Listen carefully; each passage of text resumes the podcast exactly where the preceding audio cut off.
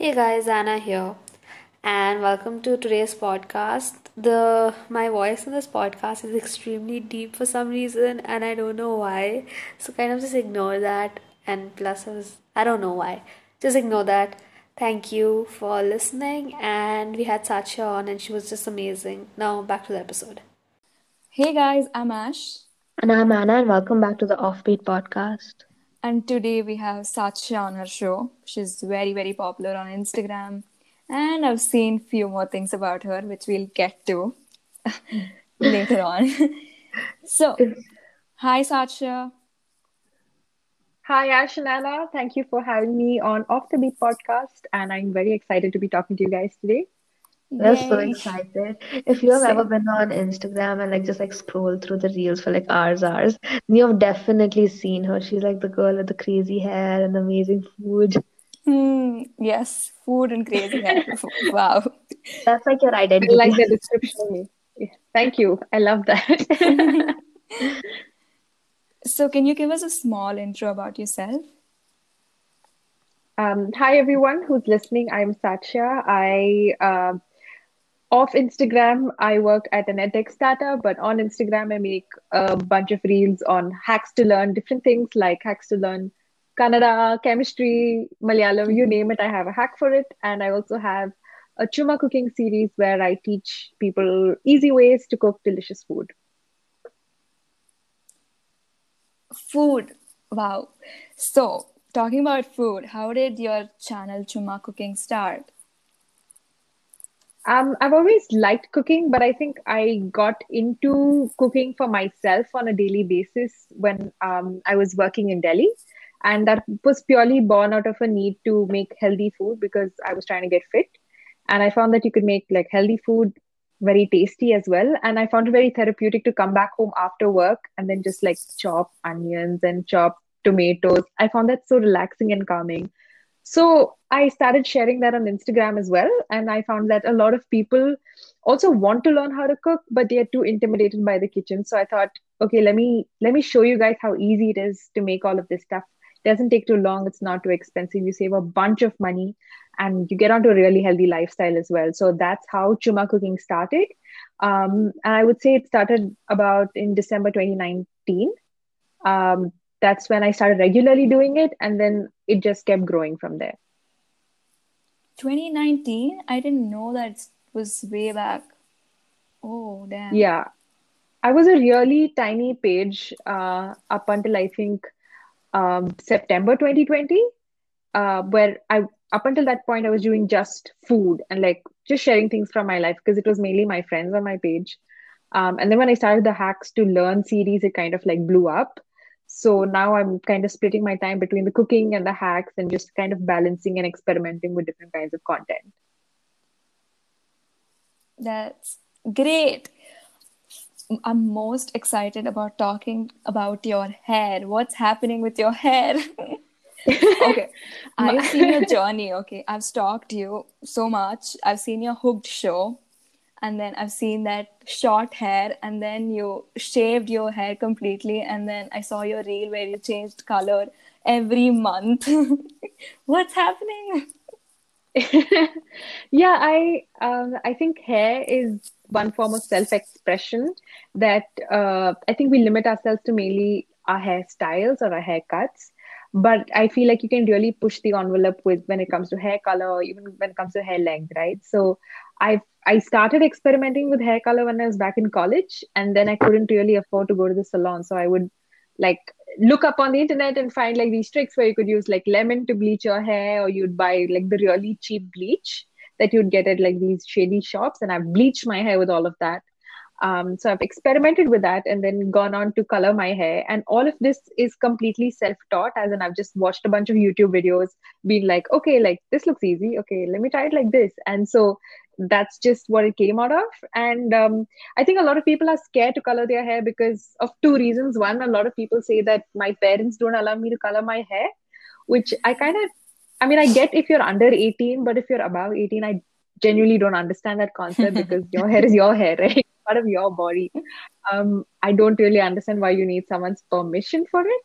Uh, but then again, that's like a personal thing, right? Um, and second, people are are really afraid that it'll damage their hair. But my point is, look, hair keeps growing back. So if you get a haircut that you don't like, it'll eventually grow back. If you get a hair color that's really damaged your hair, you can always like chop it off and it'll grow back. So that's what I like about experimenting with hair color in the fact that it's so transient and it can keep changing. It's not permanent, which also gives you a chance that if you make a mistake, it's fine. You can move on and it'll be fine. For a few days, it'll, it'll maybe you, it's fine. Um, just don't step out, but the rest of it is okay. Talking about hair, I'm really like your posts about body positivity and you know being positive in your own skin. Seriously, like people actually like learn a lot. They actually learn how to approach the matter more than just being like, you know, I'm an advocate for this and actually understanding and talking about it. Yeah, so um, again, uh, when it came to body hair uh, and just being very open about it, I think I also, like you said, that people sort of look at it and it becomes a conversation point when someone posts about it. That was how it was with me. It was through Instagram that I came across other posts of people with body hair, and then I was like, okay, my legs aren't that weird, or my hands aren't that weird, or the rest of my body isn't that ugly or weird, right? Because I'd never, ever, ever seen anybody else, any other woman with body hair like mine. Um, so I eventually became comfortable with it because of the lockdown and I couldn't go to the parlor, right? And then it was through conversations, conversations with friends who, through the lockdown, went to these crazy lengths to remove their body hair just because, like, they were on a video call with someone. And I was like, it doesn't even matter. Like, why?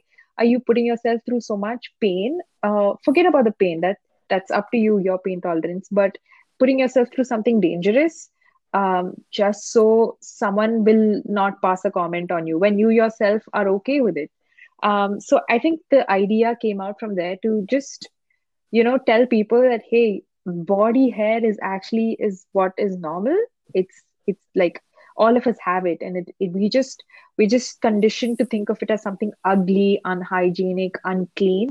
Uh, and we we um, make do go through all of this effort to hide it.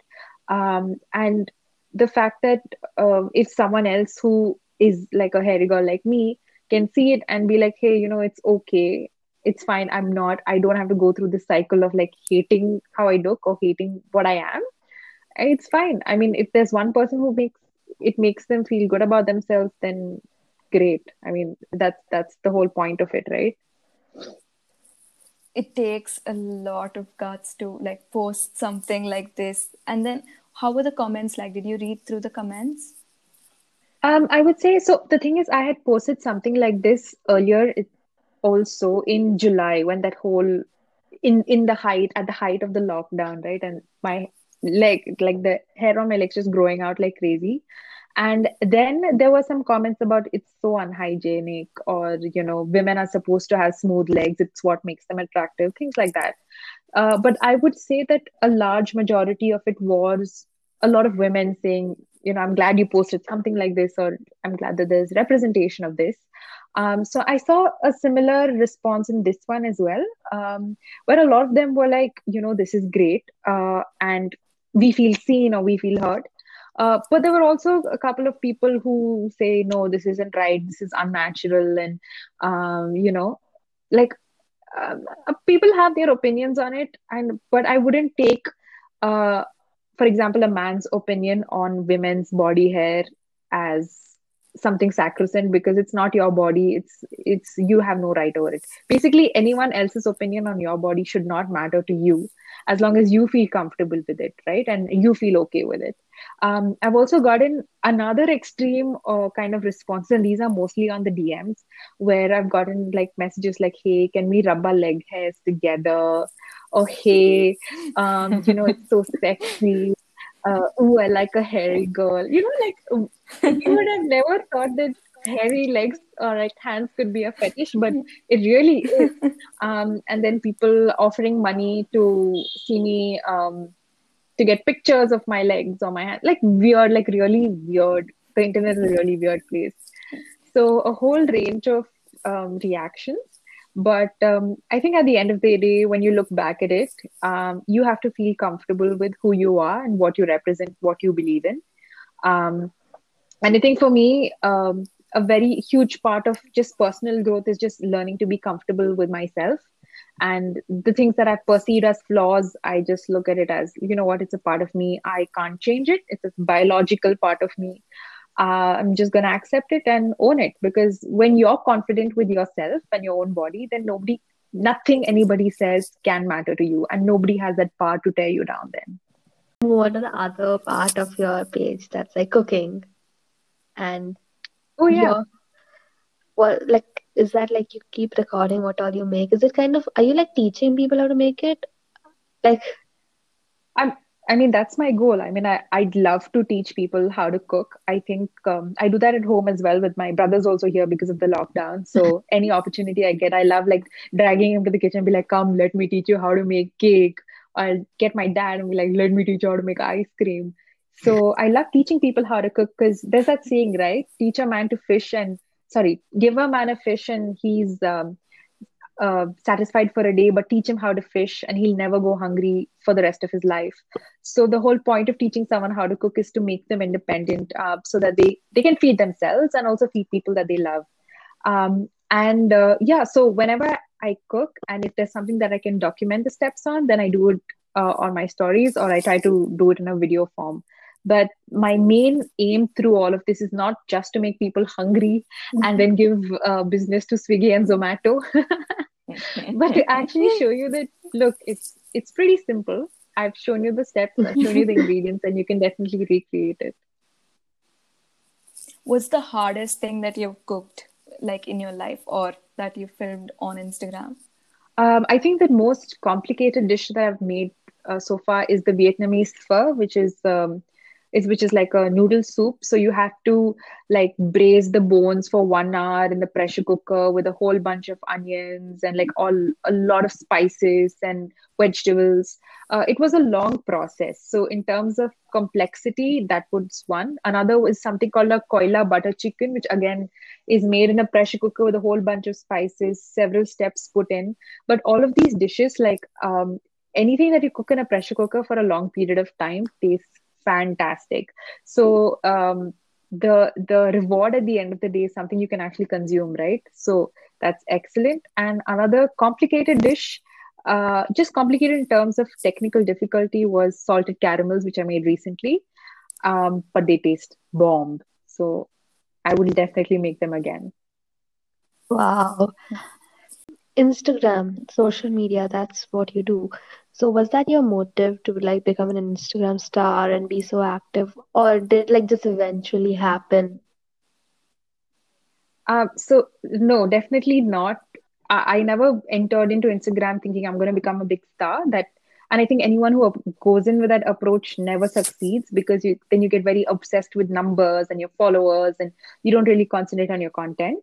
Uh, I think when I started, it was just for fun. I was just posting videos for my friends and they seemed to like it. And then they started sharing it with more people and their friends. And that's how this whole following thing happened. Um, I still have a full time job um, and I do really enjoy that. I also enjoy Instagram as well. And I think it's possible to have a good balance of both. Uh, and if anyone, I mean, you guys also are trying to like grow as a platform, right? So I would just say, like, keep doing what you're doing um, I think you've got some great podcasts so far, great guests so far. Uh, just be consistent with what you're doing, and I think you'll do a great job.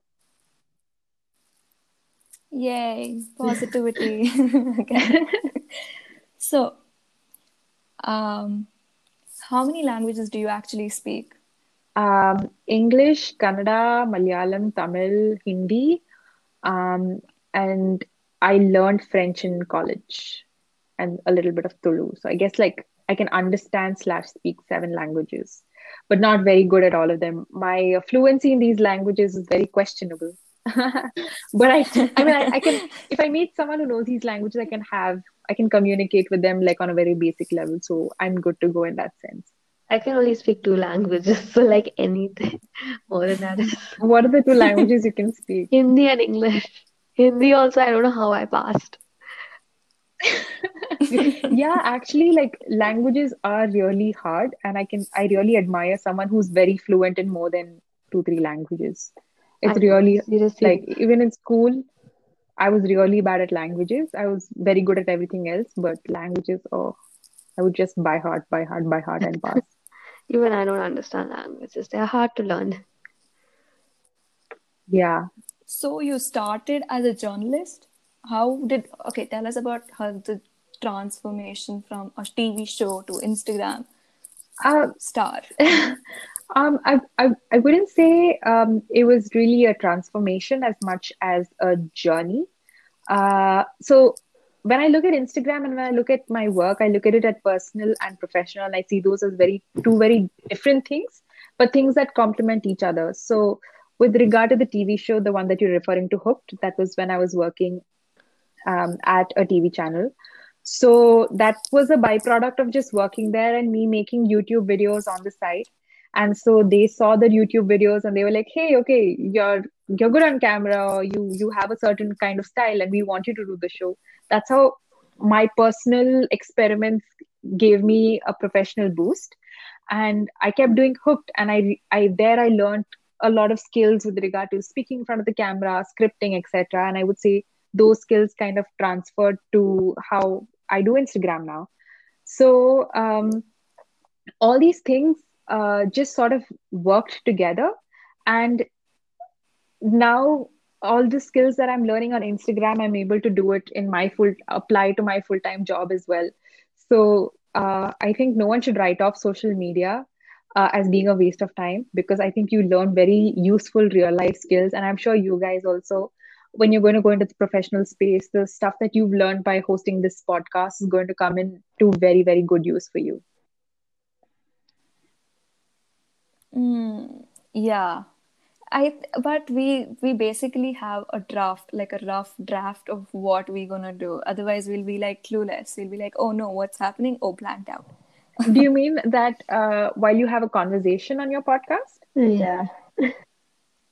Yeah, oh yeah, yeah. that that that completely makes sense, and that's actually the way you would go about it, right? Because you wouldn't want to go into any interview unprepared.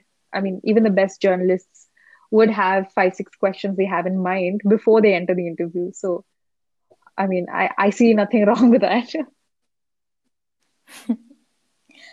Okay, so but when you you were you did many internships, right? As a journalist, did you have your own co- stories? You ha- covered them, stuff like that? Yeah, so I interned first at the Hindu, uh, where I got to like publish a bunch of articles with byline. So byline is where you get your name with the article, right? And they liked my work, Mm-hmm. uh, and I also really liked working there. So I continued to contribute to them even after I finished my internship. So even while I was in college, I was um, pub- like getting my stuff published in the Hindu, and that was a really great learning experience for me to be learning from such seasoned journalists there. And then I interned at uh, CNN IBN in Bangalore when I was in my final year of college. There, I learned about TV journalism, and I was like, okay, great, because it gave me a lot of experience in terms of uh, sort of understanding what I wanted to do further and what um, I wanted to study. Uh, and also working in these professional spaces also give you a better understanding of when you're in college itself, right?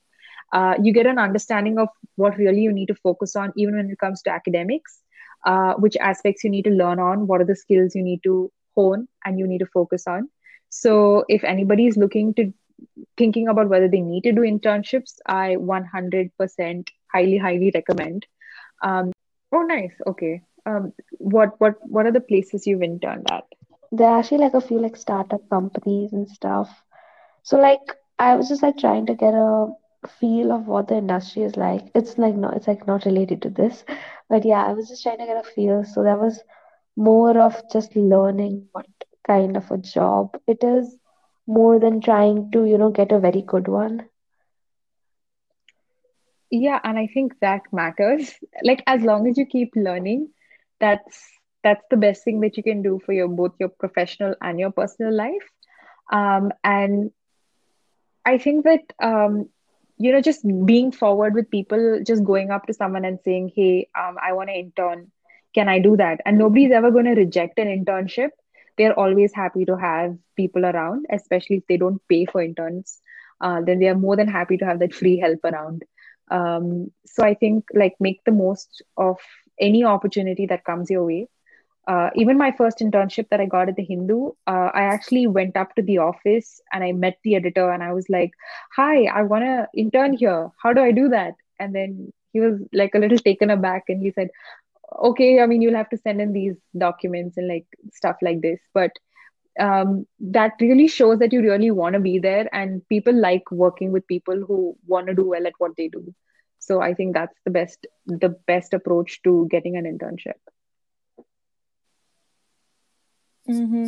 Okay, so in a lot of movies, we see that uh, journalism is like very strong profession. It's like um, the police are trying to stop you, and then you p- put the ID card in front, and then they're like, "Yeah, okay, you're a media person. Go in." Does that happen? yeah it does the press id is a very um, I mean, look with any with any job, right? Your ID card is what lets you get by, and especially for journalists, they go into some really dangerous situations, um, and so the only thing that keeps you safe is your ID card. Uh, I know there are a lot of people who do use their ID cards, like um, if they're speeding, and then you know you have that press sticker on your card. Police will be like, "It's okay, you can go. It's fine." you say you're going for a story. Um, I mean, like a lot of like doctors also do that, right? Um, but uh, yeah i mean uh, i think what you see on tv when it comes to journalism is very glamorized as with any other profession. Uh, but you you really have to um, work really hard if you're in journalism. But i think it's a very rewarding profession. Uh, if you work in tv journalism it's a huge adrenaline rush just being on the front lines of breaking news. Uh, and i think um, if you're in journalism, there's never a day that you'll be bored. That I can assure you 100%. So there's always you, something happening every single day. Have you ever experienced anything where you know you've been in a very tough, tough situation where the police is even behind you? Um, not a very tough situation, but mostly. So I didn't do breaking news. I wasn't an on-ground reporter. I was mainly working um, on the editorial team, uh, which was like back in the studio and stuff. So there were times where we did shoots, but the police would stop us saying, you can't shoot here, you can't shoot there. So you just have to learn how to talk to police and like convince people that no, I mean, I'm a journalist, I want to shoot here and stuff like that. Uh, but I, I haven't been in situations where I've feared for my life. Uh, but I do know of my friends from journalism college and other colleagues who have been in really tough situations, and I really admire their courage. Um, because it, it's really hard when you have to be cognizant of your personal safety and do your job at the same time so yeah wow i i can actually feel how the job would be when you're explaining it are you interested in journalism I don't know yet. Maybe I am after this conversation.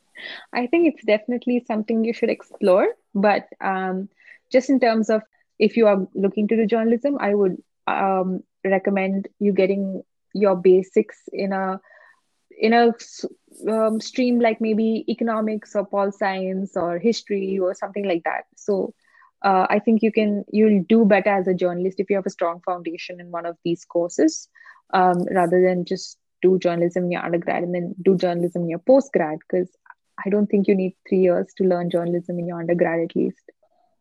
Hmm. Uh huh. That's.